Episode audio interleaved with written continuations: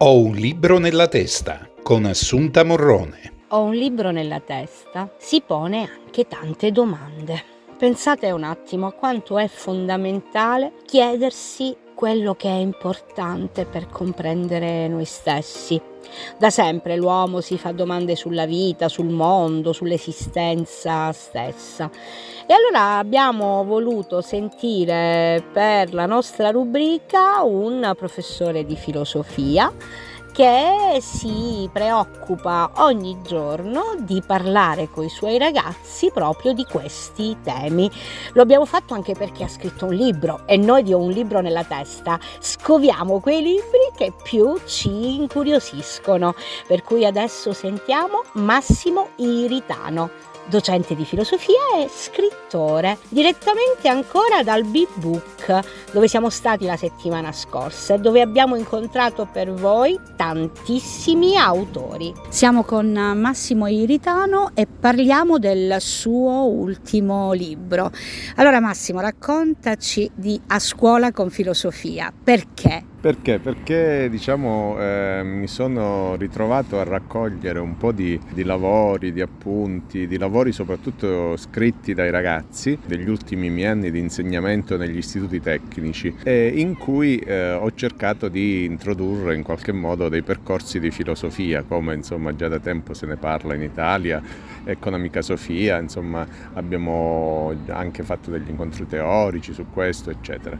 E quindi insomma raccogliendo un po' questi questi, materiali, queste bellissime riflessioni delle mie alunne, soprattutto alunne devo dire, ma anche alunni, mi è venuto in mente appunto di raccontare questa storia, diciamo, questa esperienza che mi, mi, mi, è sembrata veramente significativa perché insomma vengono fuori delle riflessioni, dei confronti a partire o dai Maneskin Zero Calcare o da Hobbes Rousseau, quindi, quindi o dalla storia della filosofia o dal tempo presente, delle considerazioni filosofiche proprie del tempo dell'adolescenza, diciamo, perché si tratta appunto di ragazzi di scuole superiori che mi sono sembrate, insomma, belle da raccontare, da riportare. Quindi i ragazzi, dicevi più al femminile che al maschile, sì. comunque sentono l'esigenza eh, di eh, raccontarsi attraverso la filosofia, di trovare delle connessioni anche con quello che può essere insomma la comprensione del mondo, sì. della vita stessa. Certo.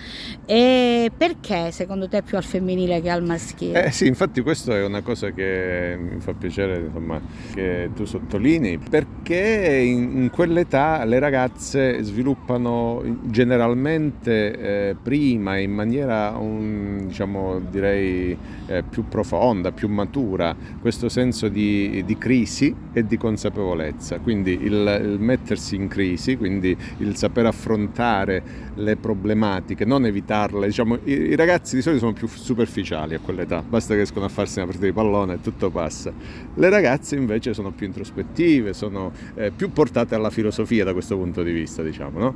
e, e, quindi come loro stessi mi hanno scritto, attraverso questi, questi percorsi sono riuscite eh, a trovare il tempo per chiedersi chi sono no? e quindi che cosa voglio fare da grande, eh, per orientarsi con se stessi e con, eh, con il mondo, diciamo, no? che è un po' quello che la filosofia da sempre, sin dalle origini, eh, vuole fare. Diciamo.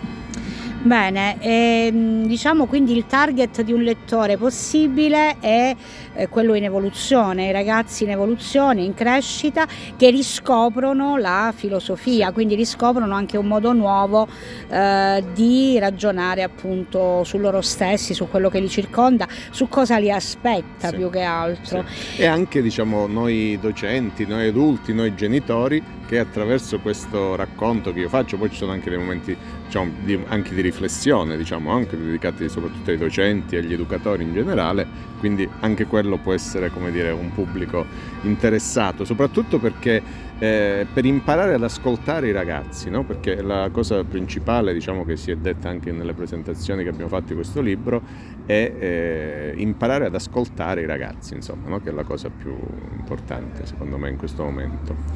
Cosa ne pensi della filosofia come modello di eh, riferimento anche alle più giovani età? Cioè penso ai bambini, certo. c'è comunque un processo sì, no, attraverso cui si vuole eh, provare i bambini sul terreno filosofico da subito, sin dalla più tenera età. Eh sì, assolutamente.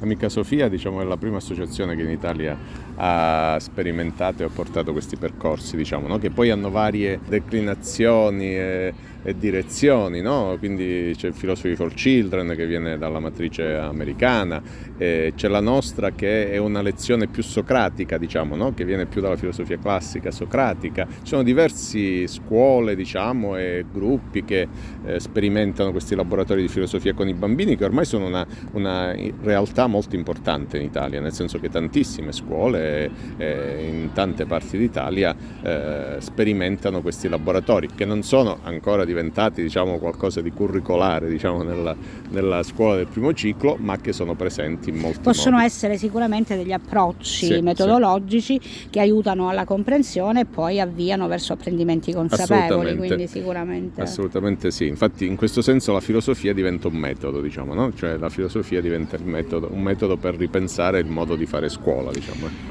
Vogliamo ricordare insieme anche la casa editrice che ha pubblicato il tuo libro? Sì, l'editoriale Juvens che è del gruppo Mimesis. Che...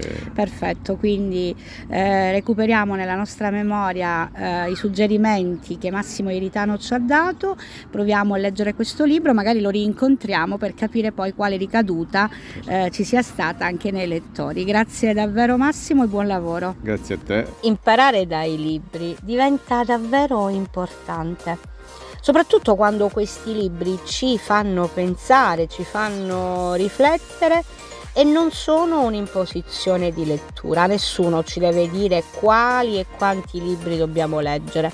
Forse sarebbe bello incrociare sulla nostra strada qualcuno che ci faccia venire il desiderio di lettura. Certo, questo è diciamo, eh, demandato a situazioni che non possiamo prevedere. Fortuna vuole o chissà cosa che incrociamo sulla nostra strada eh, persone che leggono e che sono talmente bravi che ci fanno venire il desiderio di leggere.